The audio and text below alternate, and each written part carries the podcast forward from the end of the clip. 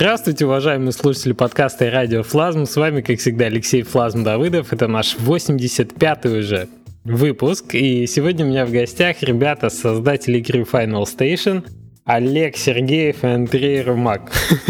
Привет, ребят. Привет. Привет. У вас, у вас очень хорошо линкуются имена друг с дружкой. Я, да, я, это уже не первый дубль. Ребята, буквально на прошлой неделе, мне кажется, запустилась игра в Steam, и, по-моему, уже не только в Steam. А, ну, давайте сейчас немножко отмотаем, отмотаем все назад на момент, когда вы ее только начали делать. То есть, я, я думаю, для тех слушателей, кто не знаком с Final Station, надо поставить на паузу и сходить все-таки в стор, посмотреть на видео, посмотреть на скриншоты, прекрасный пиксель-арт такой платформер со стрельбой, зомби, с выживанием на поезде, с кучей референсов, с референсов, с хорошей хорошей атмосферой, с миром полностью придуманным, который там, в котором происходят странные вещи. В общем, про то, как это все, про то, как это все делалось, с чего это все начиналось, вот мы, мы сейчас и а, послушаем. Ребята, как вообще вам пришла идея вместе делать такую игру? Так, ну, началось все с меня. Получается, у меня было несколько проектов, которые... Олег взял слово. Так. Которые все время проваливались, и у меня ничего не получалось. И после этого я решил сделать проект, который точно получится. Так, а почему они проваливались, а этот, как ты решил уйти от провала, как ты застраховать его решил? Ну, не знаю. Не, ну, прошлые проваливались, там было много причин разных, которых можно было избежать, скажем так, просто работая там или с другими людьми, или просто менее амбициозные проекты выбирая. То есть я хотел изначально сделать на этот раз такой маленький. То есть я думал сделать маленький симулятор про поезд, где ничего сложного не будет, где я сам смогу всю графику нарисовать, где я сам смогу все звуки сделать и так далее. То есть ты отчаялся уже работать с ненадежными партнерами, уже решил все, вот буду делать то, что сам смогу полностью сделать. Да, я просто искал очень долго команду для мобильной игры, и у меня это не получалось, и я прям очень сильно расстроился из-за этого, и решил, что надо что-то совсем минимальное, чтобы я точно мог сделать сам. И решил дать Антона Карлова такого. Ну, в принципе, да. Не настолько круто, конечно, но...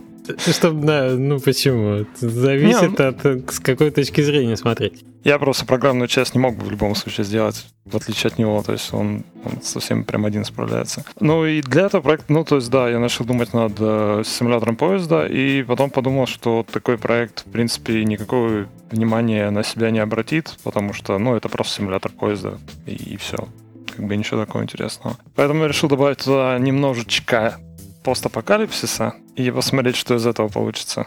И плавно из этого получилась идея, которая в итоге выросла в Final Station и, ну, в, в основной концепт Final Station. И после этого я начал искать, с кем мне ее воплотить в жизнь. И так я наткнулся на Андрея. Это было где-то в середине 2014 года. Андрей, как ты вспоминаешь момент, когда на тебя натолкнулся Олег? Ну, это было неожиданно.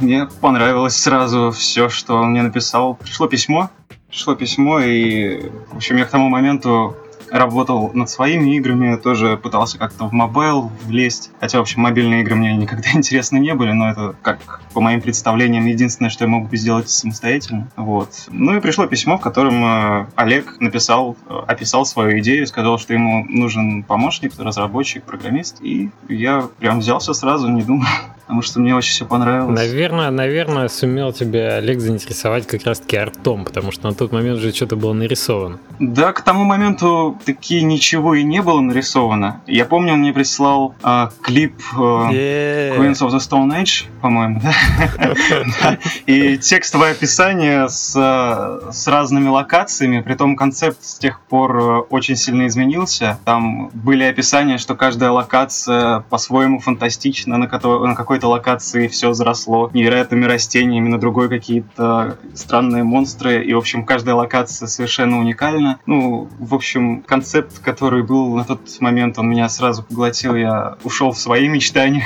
представил себе идеальную игру. И, да, в общем, взялся без раздумий, сразу стало интересно, и я впервые увидел возможность поработать с кем-то еще. Всегда даже боялся, что в одиночку придется тащить какие-то свои игры, потому что всегда хотел сделать игры. Слушайте, ну у вас прям команда, состоящая из убежденных одиночек. Э, Олег, как тебе вообще пришло в голову, ну, как, как ты нашел Андрей?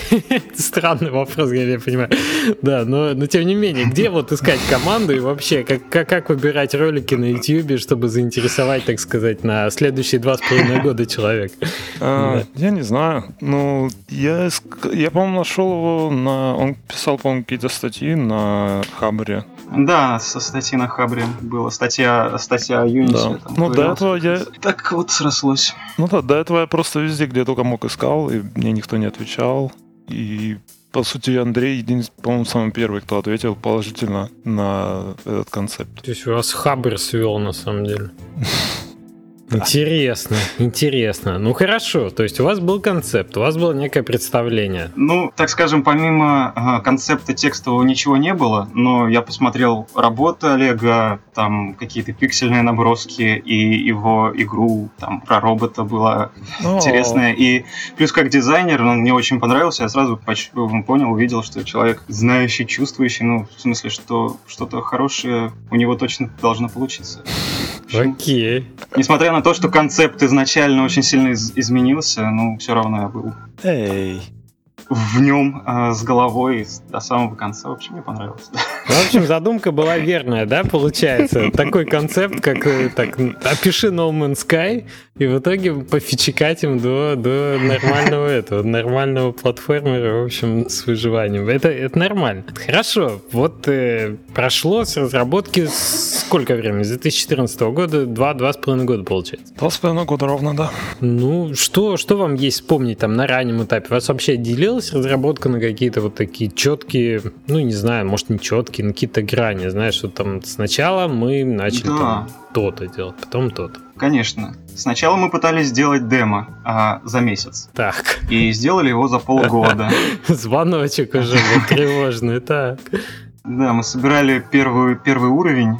Сначала мы взялись почему-то за режим поезда, долго его делали, хотя для демки нам сразу нужен был боевой уровень, но за него мы взялись потом. И в итоге через полгода у нас было что показать, хотя вот мы каждый раз мы думали, что нам остался месяц, но это все тянулось месяц, потом следующий и следующий. Ты просто не видел да. еще мой план изначальный. Мы начали в апреле, в конце угу. апреля, и в моем плане было выход на Steam в декабре, короче, этого года. То есть уже готовая игра в декабре должна была быть ну, готова. Хороший план. В общем-то, это... Да, очень реалистично был. Не, ну учитывая, что на демку шло 6 месяцев, то, конечно, да, в итоге, получается, не очень вы укладывались.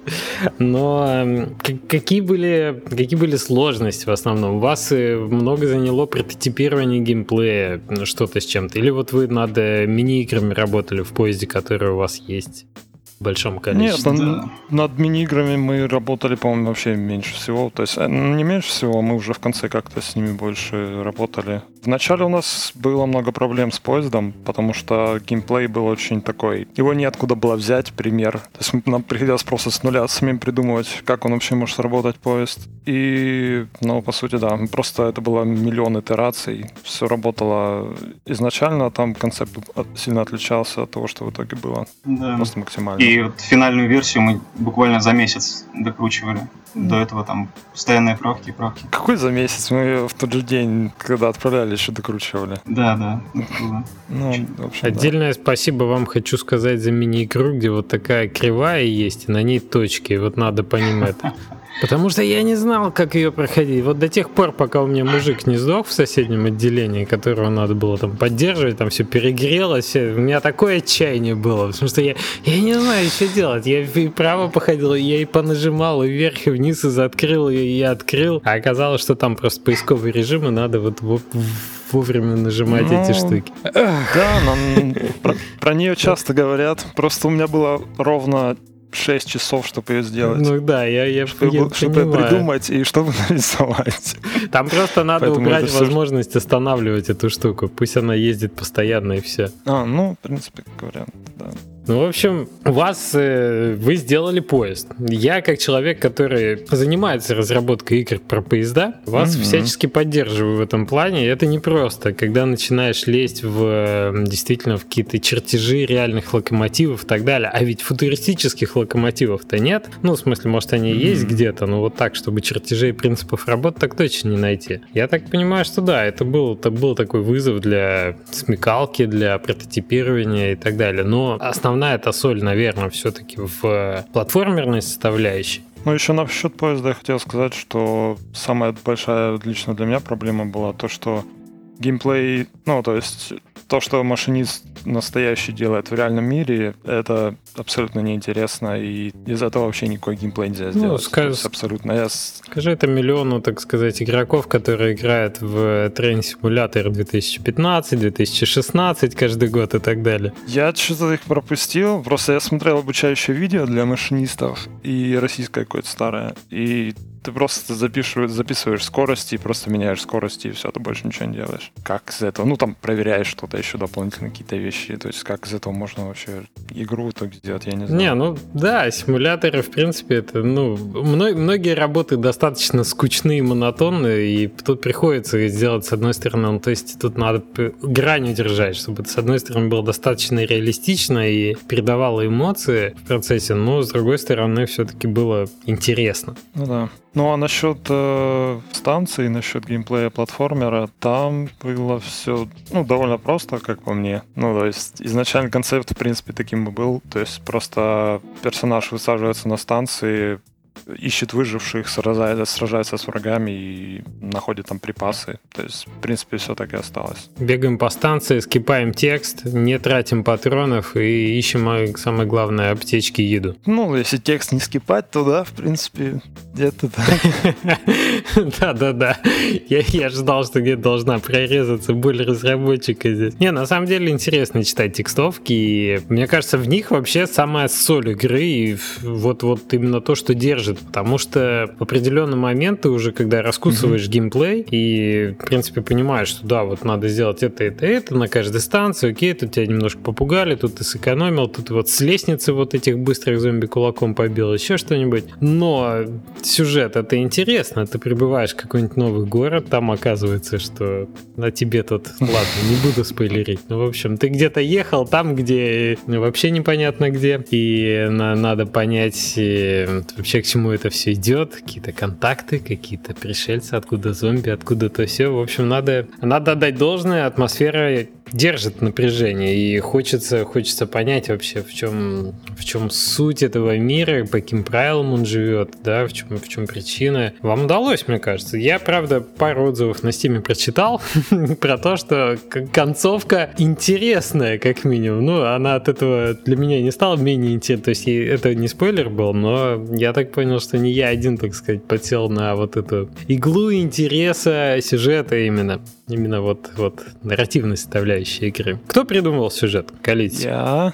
Ну, в принципе, так. я, в принципе, этими всеми вещами занимался. Тексты и сюжет. С текстами мне только помогал Андрей и его девушка править правки, остальное, остальное я делал. Окей. А тебе изначально пришла в голову идея вот такой, такой вселенной, такого мира? Нет, там было безумное количество, как Андрей говорил, то есть там были... Изначально была идея в том, что сделать примерно как это было в комиксе, по-моему, «Галактический экспресс» он называется. Там была суть в том, что персонаж едет на поезде, но он путешествует между планетами. Получается, у него каждая глава — это новая планета, которая полностью отличается от того, что он до этого встречал. То есть там это может быть просто какие-то безумные совершенно вещи. То есть это может быть станция внутри планеты, это может быть станция еще где-то. И я изначально так и хотел сделать, то есть чтобы каждая станция это было какое-то совершенно другое место, то есть там вместо людей животные там, или еще что-то. Или здесь на этой станции только, только алкоголики живут там во всем городе. Но... Привет-привет, No Man's Sky, Ну да, да но ну, только только да, здесь это заранее все было прописано. Но угу. я от этого ушел в пользу такого более реалистичного какого-то мира чтобы это было хоть как-то более все понятно. Если, если было слишком много рандомных каких-то вещей странных. Кажется, это сильно бы отвлекало людей. А в плане сюжета, ну, по сути, я руководствовался в основном, опять же, япон, японскими комиксами и с книжками по фантастике. Ну, Стругацкий, Лем, все это вместе взятое из этого, по сути, получилось. Ну да, в главном в ролике к игре, так сказать, это дань-дань уважения Стругацким заметно фундаменте большого монумента. Это да. Значит, продумывалось все это именно как, эм, как целостный мир и разнообразие локаций. Вернемся к Андрею. Э, в чем э, была специфика разработки этой игры для тебя, как, как для программиста? Может быть, были какие-то технические челленджи? О, да полно. Но это, так скажем, первая игра, которую пришлось так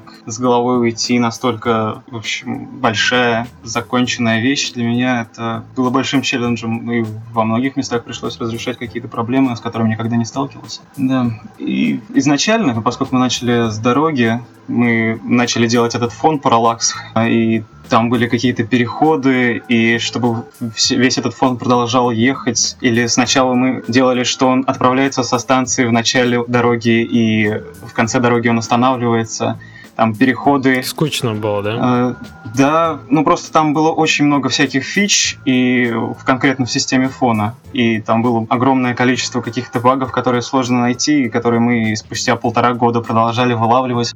Кто бы мог подумать, да, казалось бы, три, три слоя, которые движутся одно относительно друг друга. Да, ну там просто много всяких переходов, э, там возможность прокрутки, ускорения, ну, сложно сейчас да, кстати, так, это была очень странная вещь, что то, что поезд может остановиться, это очень сильно мешало вообще всем этим вещам. То, что может замедлиться и так далее. То есть, если бы у него была одна скорость, мне кажется, это было бы гораздо проще все сделать, если бы он просто ехал с одной скоростью и все. Ну да, там еще прописанная локация, там есть какие-то одиночные спрайты, которые в определенный момент должны пролетать, или переходы, которые должны полностью менять всю дорогу, при том, что дорога может листаться и вперед, и назад. Это, да, там было несколько челленджей, но, в общем, такая объемная система на несколько тысяч строк кода, которую в итоге...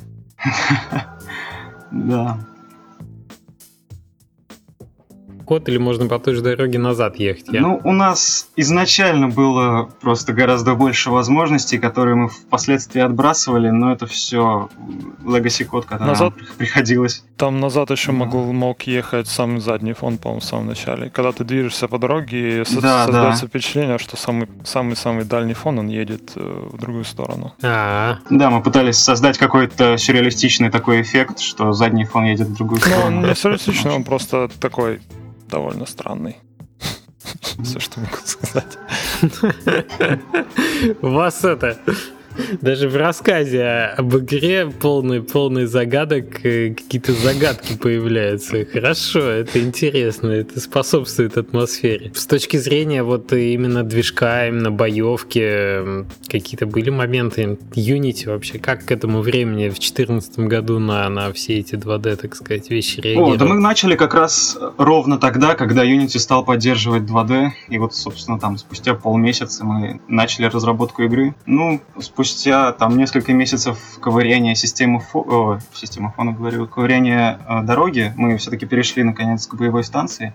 Ну, мы ее делали параллельно, но так, не, не в приоритете было. Ну и да, боевая система, как у Олега, так и у меня, в общем, никаких вопросов не, возник, не возникало в процессе. Единственное, у нас были проблемы с добавлением физики, но мы ее решили вообще, по-моему, убрать полностью из игры. Ну, там остались какие-то небольшие вещи, но да, изначально у нас вообще не было никакой физики, потом э, мы решили добавлять вот эти кидаемые предметы, потом... Э, И это отличная идея. На мой скромный взгляд, мне кажется, она очень сильно добавляет процесс. Ага. Да, я сначала там попугался по реализации, как это можно быстренько добавить, а с физикой вообще к тому моменту мало работал. Но в итоге да. Очень хорошая идея, хорошо зашла. Вот у нас там еще есть банки, которые по физике летают, О, там боже. силы выстрела.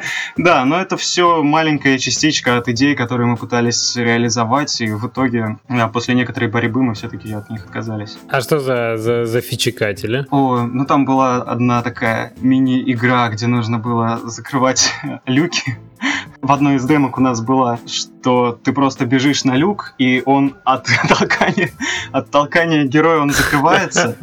Но это была такая частичка от идеи, что типа люк привязан веревкой к потолку, скажем, или не веревка, а цепью, и ты должен прострелить цепь, тогда люк падает. Ну что-то такое. И, в общем, в, иде... в идеале так, но да. Ну, это интересно, слушай, это интересно, да. И к тому, что вы там развлекались, конечно, пока разрабатывали. Люк привязанный. А, ну как раз на Девгаме у нас была демка, где э, между зданиями стояла какая-то балка, и нужно было в эту балку выстрелить, она падала, и у тебя получался какой-то мост, по которому ты мог между зданиями да, пройти да. по крыше. Ну, забавно. Да. да, это все просто собрать. Ну, вообще мне нравится вот этот эффект, когда ты кулаком бьешь по банкам, которые на заднем фоне стоят, и они там так слетают летает, да? Ты вот про это говоришь, имеется в виду физика? Да, да. Очень так антуражненько смотрится, тоже хорошо. Ну, то есть это вот, вот это все таки маленькие детали, которые ты отмечаешь, и ты их случайно находишь и радуешься. О, клево, о, продумали, ну, интересно. там должно было быть больше, я вообще планировал, чтобы это было прям серьезный эффект. То есть, если ты заходишь в комнату и ты стреляешь из дробовика, то там со столов слетают предметы, там все отодвигается, все рушится и так далее. Но из этого остались только банки, по сути, которые просто упадут на пол. Ну, тем не менее, тем не менее, побить их можно. Ну и когда зомби взрывается, я так понимаю, что там тоже да. что-то сносит с разных концов. Банки. те, те самые банки, да.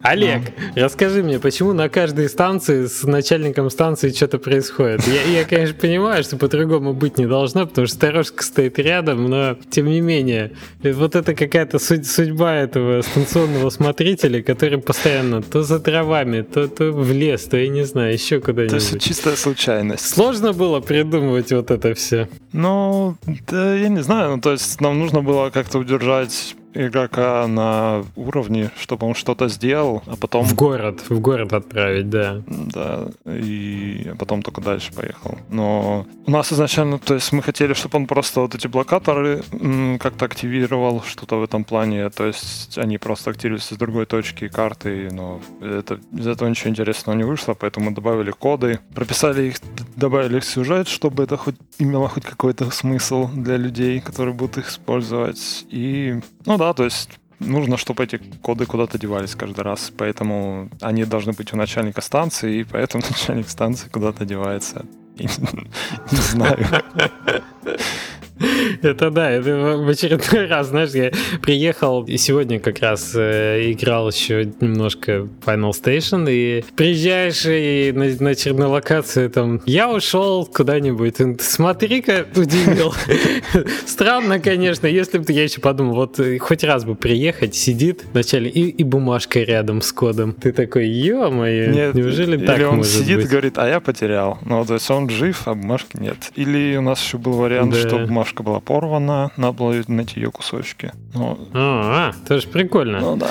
Интересно, да, интересно. Я думаю, что мы тут заинтересовали уже этих как минимум не видел. Мне очень нравится вообще коды вводить самому всегда. У нас были игры Bob the Robber серия, и там тоже одна из мини-игр, там найти код, а потом его ввести пальцами. Мне сам процесс всегда доставляет вот этого вбивания. Правда, там у нас часть мини-игры, часть задач еще была запомнить все-таки. Mm-hmm. И, кстати, кстати, мы откатились в итоге, когда надо было запоминать от четырехзначного кода в пользу там комбинации типа 0, x, y, 0, чтобы было проще запомнить. Не запоминали игроки. Mm. Вот. Но, тем не менее, вбивать коды это всегда приятно, всегда интересно. Со времен первого Deus Ex я помню, что это прямо было Ух. Скажите дальше тогда, я думаю, мы больше не будем по игре спойлерить тем, кто не поиграл, не поиграет обязательно и все, все, все попробует, вот это все, о чем мы говорим. Давайте с организационной точки зрения посмотрим. Вот когда вы договорились работать вместе, когда вы думали, что вы сделаете игру за ближайшие сколько, 9 месяцев получается? Но впереди-то было да. Впереди-то было два с половиной года. Такой классический, классический вопрос для небольшой инди-команды, как выживать в процессе, потому что все, разработка, она все-таки требует сил, времени и денег порой. А как в вашем случае решался вопрос там финансирования? Ну, давай я начну. У нас, лично у меня было... Ну, то есть мы изначально договорились, что каждый как бы просто живет и делает свободное время игры. Я, по сути, устроился специально в офис, чтобы я мог все оплачивать, и у меня были дополнительные деньги, если мы будем покупать там арт или еще что-то, ну, небольшие, но какие-то там вещи мы могли себе позволить. И, по сути, я так работал до того, как мы нашли издателя и финансирование. У Андрея, по-моему, было чуть иначе. А кем ты устроился в офис, интересно? Я работал веб-дизайнером очень долго, и я просто работал на фрилансе. У меня было все окей. Но для таких вещей я подумал, что лучше устроиться в офис, так будет мне проще работать. Мне будет точно... Чтобы разграничить проекты. Ну да, ну да, и для этого и просто мне будет удобнее, если у меня будет фиксированная зарплата, я смогу лучше рассчитывать. То есть, если я на фрилансе работаю только, то у меня может получиться так, что у меня там нет денег и так далее. Не очень клево. Ну да, ну да. Андрей? Да, ну, к тому моменту я работал программистом в офисе в Москве. В общем, жить, э, выживать можно было. И, слава богу, так повезло с работой. В общем, э, бывали свободные моменты, когда можно было работать. И в основном работал дома после работы. Да, было тяжеловато, но что тут поделать. Было интересно очень изучать что-то новое. У тебя начальник же был, ему нравилась эта игра, ты что-то рассказывал про это. То что-что? Олег? Ну, он не очень был в курсе вообще. Нет, ну просто была такая фишка, что когда я уже сказал начальству, что я собираюсь увольняться, они уже были в курсе, что там идет работа вовсю над игрой, и э, мой непосредственный начальник отдела э, посоветовал генеральному директору профинансировать нашу игру, и генеральный директор нас, вы, вы, меня вызывал, э, и я приехал к нему на совещание совещание насчет того, чтобы профинансировать нашу игру. Но поскольку у них, естественно, никакого опыта, и они сами не понимают, что делать, так скажем, не понимают, во что ввязываются. Не сложилось, да, у вас с финансированием игровым? Да, но мы, мы, так скажем, недолго думали на этот счет. Да, ну а так я работал э, программистом в офисе, подкопил денег и чуть раньше, чем Олег уволился, уже захотелось головой уйти в разработку, чтобы ни на что не отвлекаться. Накопив денег, я уволился, и это был такой, ну, не сказать fail, потому что разработка все затягивалась и затягивалась, деньги стали быстро кончаться, я переехал к маме, и потом уже на, на White Nights, когда мы вместе с Олегом показывали игру, и в этот момент мы уже с демкой э, стали пытаться найти издателя, и издатели вдруг нам совсем не хотели отвечать или отказывались, и это был самый страшный, наверное, момент, потому что денег не было вообще, работы не было, и Олег, по крайней мере, ну, да. я думаю, если бы мы не нашли издателя на White Nights, я думаю, мы бы, скорее всего, течение года проект бы это точно отменили. Потому что я вообще не вижу никаких вариантов, как мы могли бы еще год или полтора, или сколько требовалось э, вообще без финансов продолжать. Да, мы тогда, ну, силы были на исходе, моральное состояние команды тоже такое, да. потому что все затягивалось, и было очень сложно работать. И вот этот, да, что нам в итоге спустя некоторое время э, дали понервничать, отписались нам все-таки Tiny Build, и это дало огромный boost. Мы воодушевились, и работа закипела. Ну, слушайте, а насколько вам в этом плане помогли конференции именно, да? Вот White Nights вы сказали, на... вы благодаря там White Nights нашли э, Tiny Build как издатели или какие-то там плюсы были? Просто в последнее время часто обсуждаем э, вопрос, куда ездить, зачем ездить. Вы вот зачем поехали на White Nights? Нас пригласил Сергей... О, боже, я не вспомню фамилию. Бабаев, Сергей Бабаев. Да, точно, спасибо. Ну, он просто сказал, типа, вот есть вариант туда поехать, и он обеспечит нам там, я не знаю, два билета. А вы были на джеме на каком-то? Сейчас, подожди. А, на джеме. Нет. Да, мы на каком-то джеме. Ну, на джем. Ну, типа Game Games Jam, вот, вот чего-нибудь там. Ну, мы на Канобу, на Канобу, который был, мы там участвовали. Game Jam Канобу. Да. Не, ну просто это обычный кейс, когда Сергей Бабаев приходит в комментарии после Game Jam Канобу очередного или какого-нибудь а, ну да, там. Ну, то есть все обычно, как обычно. Да, и раздает билеты на White Nights, да. Значит, это все было именно так. А, да, было такое. Но потому что в итоге вышло из White Nights, Ну, сложно сказать. Для нас было тяжеловато. Не, ну, по сути, мне на... показалось. На White Nights мы показали игру, у нас там был, был стенд, мы показали игру, собрали кучу визиток и, по сути, да, по-моему, это все, что было. Подожди, Андрей, а мы ездили к издателям тем э, на White Nights тогда? Или это надо в Да, мы на White Nights как раз с ними познакомились. А, да, это мы, было вот единственное, что... Мы нашли издателя одного, который захотел с нами работать, и, в принципе, он предлагал, предлагал финансирование, которое нас 100% устраивало, и выход на Kickstarter, который мы тогда планировали. Но, по сути, мы уже вернулись домой, обдумать это решение, и в этот момент нам ответил Алекс из Tiny Build и сказал, типа, а, окей, я там был занят, давайте пообщаемся. Mm-hmm. Поэтому, по сути, в последний момент мы успел, можно сказать, перехватить ну, вас просто, перед мне кажется, из, издатели, если прям серьезно выбирать, я особо других вариантов не вижу, кроме как работать с Tiny Build mm-hmm. или с деволверами.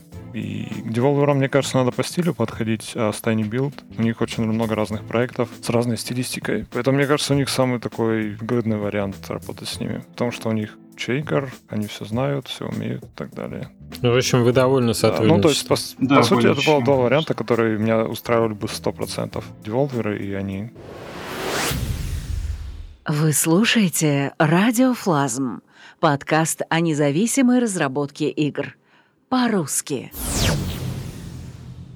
Слушай, ну а кроме, кроме других издателей, которых, в принципе, сейчас довольно много разных. Я понимаю, что у разных издателей разные репутации, разные предложения, все это надо взвешивать, смотреть, но есть же всегда возможность самоиздаться, например. Ну, да. В принципе, я думаю... Ну, здесь, здесь сразу был э, такой вывод на консоли первым, в э, первом списке, так скажем, из плюсов, так что думаю... Нет, я имею в виду, что... Не пришлось. Нет, просто когда вы говорили, что там, если еще год протянется, то мы точно закрываем, ничего не делаем, я думаю, ну, в любом случае всегда есть возможность э, людей сейчас выложить на Greenlight TS is, ну, как бы, да, да, как, ну, как сможете. Вот как раз к тому моменту-то мы и хотели, очень думали слышали много о Greenlight, и те издатели, с которыми мы на White Nights познакомились, они хотели нам помочь с Greenlight. Не с Greenlight, а То есть мы были с готовы... Kickstarter. А, да-да, с Kickstarter. И...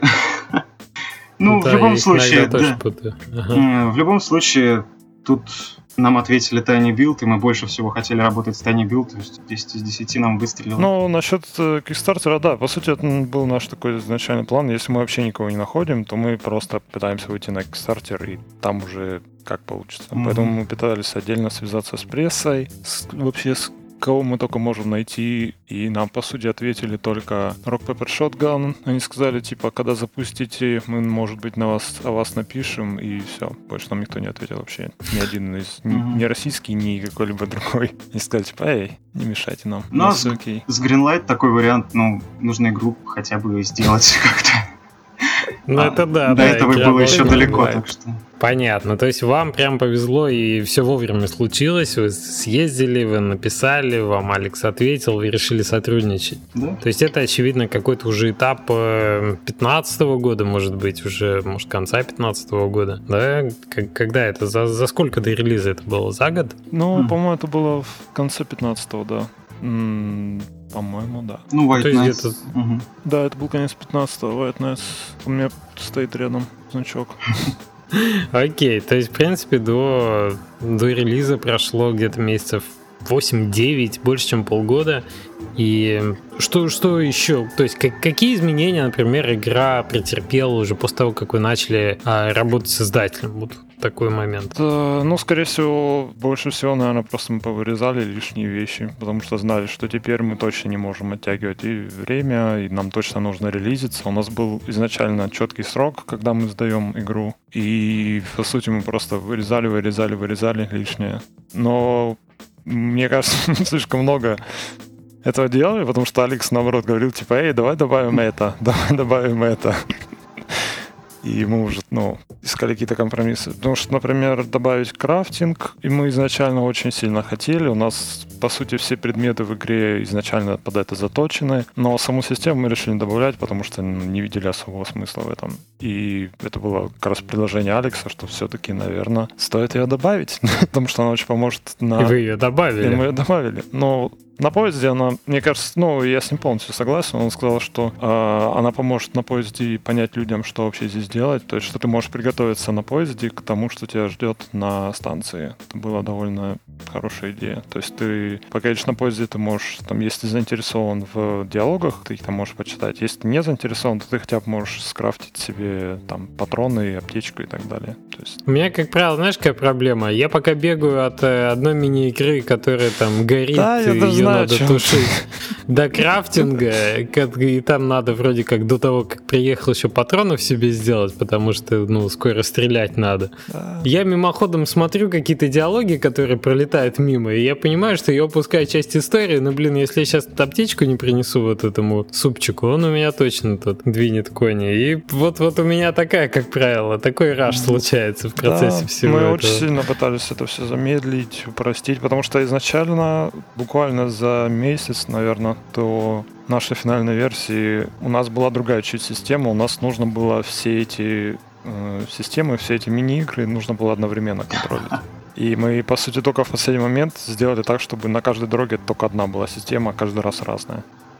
А, ну я, я об этом и думал. Но, ну, то есть я ждал просто, может быть, думаю, ну, может быть, в поздних отрезках появится необходимость бегать от одной к другой, да, постоянно поддерживать какой-то вот этот зеленый баланс. Да, но учитывая, что даже сейчас с одной очень часто люди пишут то, что ты говоришь, не хватает времени. Я думаю, это было, наверное, самое лучшее решение за, за всю разработку. Да, это, это точно, точно неплохое. Точно неплохое. Вообще хотелось это, ну, я не знаю, может быть, можно было бы решить задачу так, что ты эм, имеешь возможность после остановки поезда, когда уже все, так сказать, не, не хотят ни есть, ни пить, ты можешь там со всеми поговорить еще, прежде чем идти на уровень. Или скрафтить после остановки еще. А сейчас есть есть возможность, кстати, крафтинга после того, как остановился mm-hmm. поезд, нет? Нет. Вот, вот. Я об этом и говорю. Ну, просто в таком случае пассажир, который ранен, он будет, по идее, продолжать умирать. И то, что ты остановился, ты можешь там скрафтить себе что-то после остановки, оно не особо поможет, потому что, ну, пассажир у тебя все еще умирает в это время. Ну да, ну да, ну вот, вот как-то бы его заморозить, прекратить. Да, я понимаю, это дилемма, это условности идут и так далее. И это все, все вещи, с которыми разработчики имеют дело каждый день, когда надо, да, и сохранить логику, по крайней мере, в игровой вселенной, и в то же время сделать геймплей на все то, о чем мы говорили. Ну да, мы очень, вот, наверное, этот, все вот эти элементы, это, наверное, самая такая трудная вещь была для меня лично, потому что просто до последнего дня пытались что-то как-то улучшить. Это все, что у нас получилось. Ну, получилось неплохо, на самом деле. Играется вполне себе... Не, не всегда понятно, почему контейнеры с едой не погрузили, но в целом играется очень приятно. В общем, что у нас есть еще сказать? Мы под, подтекаем плавно к релизу да? Угу. Последние какие-то этапы, когда вы доводили игру, что, что было самое, я не знаю, неожиданное, может быть, что было самое сложное, ну, какие-то необычные, необычные дополнительные задачи, которые возникали, какие-то истории, может быть, курьезные. Но самое необычное лично для меня было то, что самое неожиданное для меня было то, что версии для консолей нужно сдать там заранее, очень сильно заранее. О, да. Было немного неожиданно для меня. Поэтому там очень было много... Да, сроки двигались несколько. Да, мы просто очень сильно меняли планы из-за этого. Ну, то есть нас предупреждали об этом, но как-то это было совсем неожиданно для меня лично последний момент, что консольную версию надо сдать сильно раньше. И у нас после этого, получается, есть еще время доработать э, версию для ПК. Ну, в общем, это очень какая-то странная система, очень такая не знаю, я не совсем понимаю, почему она работает именно так. Слушайте, а по, по, ну, то есть получается, что вы вот этот баланс, который у вас есть в PC-версии, у вас э, в консолях более ранняя версия все-таки, или вы как-то смогли синхронизировать потом? Нет, э, то, что в плане геймплея, оно все в консольной версии такое же точно. То есть в PC-версии мы скорее пели там какие-то мелочи. Да, сроки подрезались, там но они не особо отличаются. успели в итоге все сделать, что хотели. Ну да, ну то есть понятно, что нет смысла делать консольную версию от PC, отличающуюся сильно. То есть там уже ничего менять. Мы кардинально ничего не меняли, просто там мелочи какие-то. Слушайте, ну как должен выглядеть, выглядеть там в идеальном виде pipeline разработки параллельно на PC и консоли? То есть э, что мы, пока э, команда Q, QA из консоли проверяет очередной билд, который вы им отправляете, вы допиливаете под параллельную PC-версию? Нет, идеальный как процесс разработки, он как раз у нас и был. Это процесс, когда мы делаем PC-версию, а консольную версию делаем совсем не мы. А, понятно. Вам помогали портировать, и по сути вы... Да, спорти... спортом нам помогли очень сильно. Нам, по сути, вообще не пришлось с этим никак заморачиваться. Это, да, большой плюс, потому что работа была и без того полно. Окей, окей. То есть, по сути, вы делали, ну, вы занимались, собственно, самой игрой, а портировали параллельно. Это здорово. Это, конечно, развязывает руки, облегчает. Да, много муторной работы, я так понимаю, с вас сняли. А, ну, так вот мы Продвигаемся дальше. Андрей, что тебя удивило, и не знаю, что, что запомнилось вот из последнего этапа? Да, на самом деле под конец разработки уже ничто не казалось странным, и ко всему были готовы. Просто было очень, очень много задач, которые нужно быстро и в общем, за малое количество времени решить. Поэтому просто много работы и ничего необычного. Да. Ну, я, кстати, помню, самый, самый, наверное, интересный этап был, когда мы собирали локации, потому что у нас мы очень много времени времени потратили на геймплейные вещи. У нас, по сути, осталось там времени впритык сделать все локации, собрать их до конца, там как-то их попытаться улучшить, собрать с нуля некоторые и так далее. И там mm-hmm. были сроки прям очень такие, мне не очень понравились, потому что, по сути, там было, если в один день мы не делаем локацию до конца, то мы ее просто выкидываем, потому что mm-hmm. у нас не будет времени ей заняться уже, в принципе, до релиза никак. И это было очень здорово, потому что ты прям работаешь на 120% весь день и такой, все, ты сдал локацию, все готово, можно браться за следующую. Ну, то есть, в общем, такое, такое хорошее планирование и четкие сроки, они освобождают даже, да? Нет какого-то да, болота. Ос- освежают, я бы сказал. Я думаю, если бы мы лучше планировали было бы больше. У нас не было бы такой ситуации, что нам придется выкидывать что-то из локации. Но, в принципе, я очень доволен. Мне просто очень нравится работать такое именно, когда тебе нужно прямо сейчас все придумывать, когда у тебя нет времени сесть, там и так далее, там раскинуть мозгами. Порефлексировать, там... вернуться, ну, да. еще раз что-то да, поправить. Да. Ты просто сел, сделал. Нет, нет такой... сомневаться в возможности. Да, да, это очень, это кстати, да. важно. А сколько получается всего локаций? А, всего 50... 52. 52. Ну, это ну, включая... если, не, если считать дороги, да. Да, дороги и, и станции всего 52. А, ну то есть дорога считается как отдельная локация, получается, да? да Тогда в сумме 52. Ну так я уже, можно сказать, это почти приближаюсь к концу.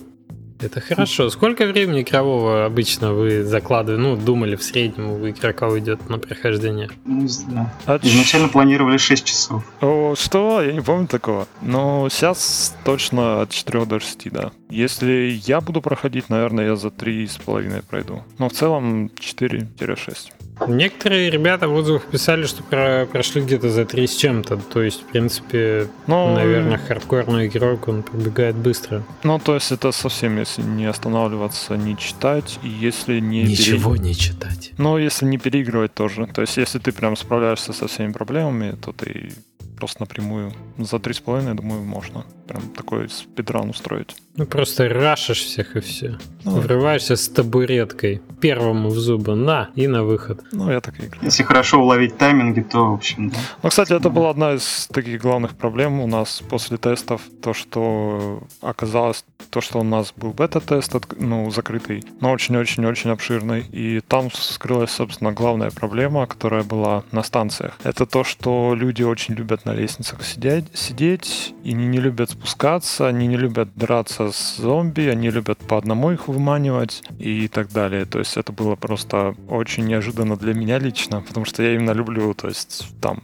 если ты открыл дверь, ты убиваешь всех сразу, кто там есть. Ты не, ты не, ты не отбегаешь назад, не пытаешься спрятаться где-то или еще что-то такое. То есть и оказалось, что большинство людей играют именно так, и нам пришлось очень сильно раскидывать мозгами, что вообще можно с этим сделать. Слушай, но у меня когда стоит это, я когда вижу двух или трех медленных зомби одиночных, у меня вообще не возникает вопрос, стрелять в них там в голову, не стрелять. Да нет, конечно, это ж ценные, ценные патроны. Ну да, с ними... Я их по одному кулачком вот так вот. Да, не знаю. Ну... Это все пригодится, это экономить надо.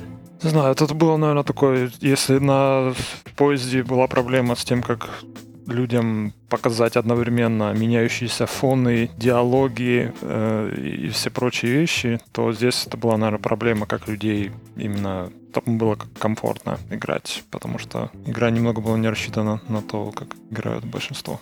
Ну так как вы с этим поборолись в итоге? Ну, выявили эту проблему. Мы точно что Да, там было несколько моментов, что кулаком с лестницы можно было бить врагов, они при этом бить тебя не могли. Ну, мы это пофиксили, а потом несколько фиксов э, искусственного интеллекта там, чтобы враги разбегались, или как они реагируют на то, что игрок сбегает на лестницу. Да, да, да, да, да. Ну, ну, несколько есть... мелочей нам пришлось пофиксить. А еще был момент, что можно просто бежать через всех врагов, они тебя никак не могут задеть. А, то есть, если тупо бежать вперед, то можно сквозь, сквозь толпу пробежать. Мы это тоже пофиксили, по-моему. Да. То есть сейчас нельзя пробежать. Но, ну, я... по крайней мере, так уж просто уже не пробежишь. Да. Ну да мимо медленных в принципе, можно попробовать, но... Мне кажется, можно, да, но быстрые, конечно, портят всю историю, а еще эти взрывающиеся черти. Да, мимо них а, да, был, был как раз момент, что взрывающиеся, оказывается, не взрывались, если их вообще не трогать. Да, То есть они да, подходят да. к тебе и начинают вокруг тебя ходить. Ну такой, ну ударь меня, ну давай, ну спровоцируй меня, да. Так что да, бета-тесты не прошли зря.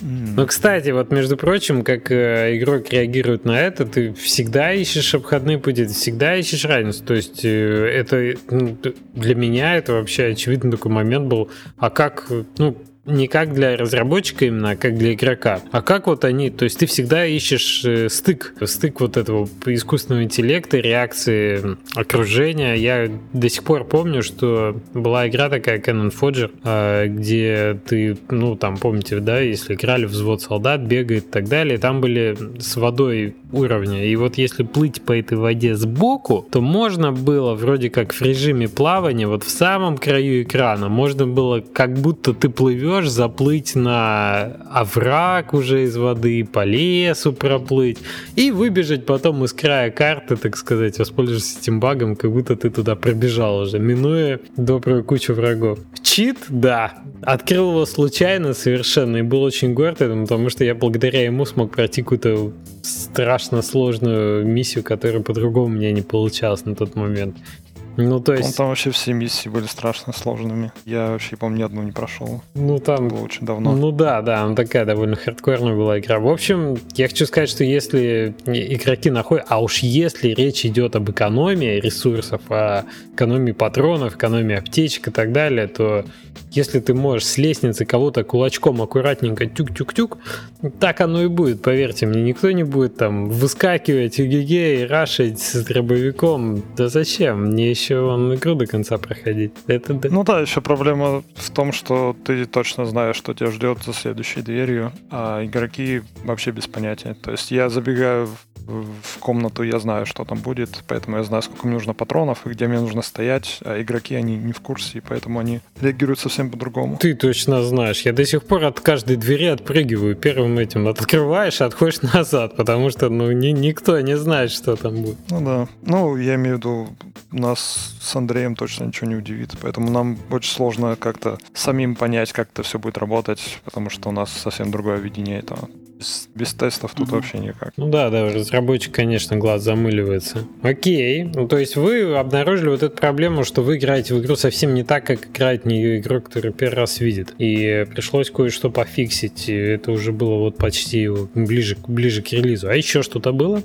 Хм, хороший вопрос. Может быть, со Steam что-нибудь связано. Именно там процесса интеграции чего-нибудь. Мелкие проблемы были. Ну, в общем, ничего серьезного. Самое интересное, что в последний момент оказалось, что у нас на Xbox игра тормозит очень сильно. Это было вообще очень удивительно. Но в итоге там в основном ребята из Tiny Build все это поправили, все-таки успели. И... Okay. Ну, а со Steam, я не знаю, там проблем особо не было. Единственное, для меня была новость, опять же, потому что я ничего не читаю внимательно, что нужно отправлять ачивменты, а, эти фоны да, и да, да, прочие карточки заранее. Угу Да, но вроде мы успели. Прям в тот же день да. нам последний пруф поставили.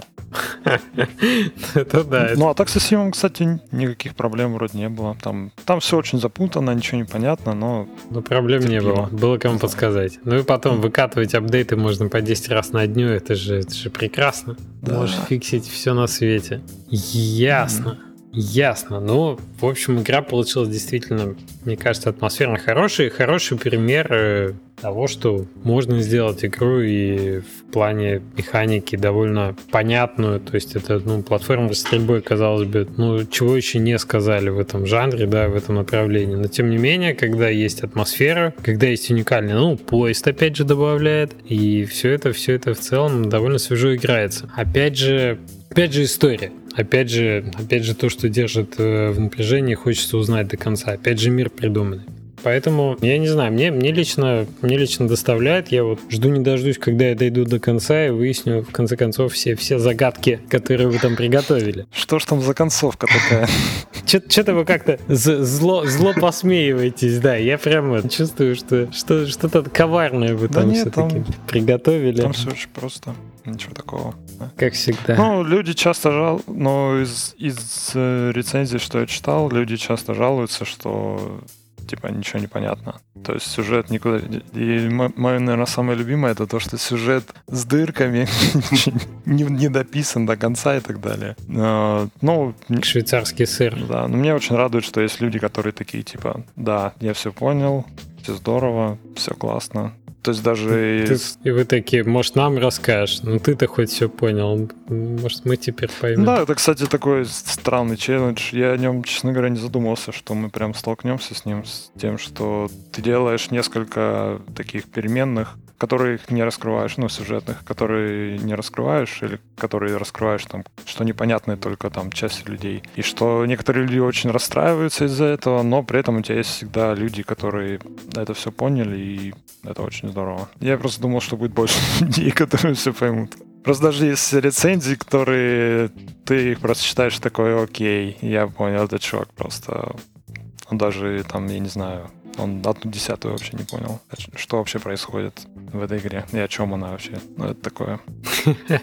Не, ну есть прекрасный пример, это Inside, который недавно была игра, да, создатели Лимба, и там вообще же, там вообще ничего не понятно, в том смысле, что значительно больше вопросов ставит игра, чем дает ответов, и чем больше ты смотришь какие-нибудь, открываешь альтернативные концовки, тем больше вопросов остается. И мне кажется, это прекрасный пример того, как э, э, хорошая история работает, что она оставляет вообще поле для фантазии. Она делает игрока с автором. По сути, у тебя есть возможность самому дофантазировать э, какие-то варианты, подумать об этом, Но... Ну, задуматься. Это, да, это, это самый, наверное, такой самый главный фидбэк, который я вообще столкнулся на Steam и у нас ВКонтакте, что люди выкладывают свои версии того, что случилось. И самое прикольное это то, что эти версии полностью отличаются от того, что у меня было прописано. И они при этом работают. То есть они совпадают со всеми вообще абсолютно моментами в игре, но они при этом ходят в совершенно другую сторону. И при этом, ну, это очень здорово, мне кажется. Это такое, о, я, да, я об этом не думал. А могло быть и так, как я до этого не додумался, да? Да, это интересно. Это интересно. Вот у тебя уже игра живет своей жизнью, ты получаешь такой фидбэк и начинаешь, о, да, ничего себе, как Андрей, вот так Андрей присылал скриншот, кто-то нарисовал Тот нарисовал свою концовку и начал рассказывать, что в игре еще одна есть концовка и так далее. Это было Альтернативная да. концовка. Отлично. Кто-то, в общем, за... Да, это все прекрасно. Я пару организационных еще моментов упустил. Давайте быстренько пробежимся. Бюджет общей разработки у вас составил сколько, если не секрет, до момента, когда вы пошли к издателю? Сколько вы вообще вот потратили вдвоем О, денег? До момента... Я помню, самое дорогое, наверное, было это арт, который мы в итоге потом еще перезаказывали, чтобы перерисовать. Мы это... Слушайте, а арт вы не сами рисовали, да? да? Нет. Э, э, этот арт, э, который мы везде использовали, нам обошелся очень дорого. По-моему, это было 5000 рублей. Да. А, ты имеешь в виду, ты имеешь в виду на главной иконке, вот где такой стоит парень, ну уже стилизованный да, да, спереди. Ага. Ну, Только про Мартин, мы тогда, в общем, да, свои деньги платили, плюс э, заплатили э, первое, что мы заплатили звуковику нашему, я не помню сколько, 150 долларов, что ли, и плюс еще пару плагинов, ну, в общем, 300 долларов, может быть, 400 за первые полтора года мы потратили. А, ну, мы раб... Да. Да, старались выжить по минимуму. Не знаю, у нас на самом деле после, даже после бюджета, который мы получили от Tiny Build, у нас, в принципе, на момент релиза оставались все деньги. То есть даже мы еще даже этим, с этим сэкономили всем. Ну ты за себя говори. Вот у тебя, может, оставались, а Андрей ну, там уже ума да. живет. И, и... Я тоже! Понятно, понятно. Ну, в общем, вас как это, как в вашей игре, вы, да, в режиме экономии патронов и аптечек ну, да. находились да, довольно долго. Тогда неудивительно, тогда неудивительно, что, в принципе, играя в игру, ты чувствуешь такие моменты. Все очень, все очень жить. Прочувствовано на собственной ну, шкуре, да.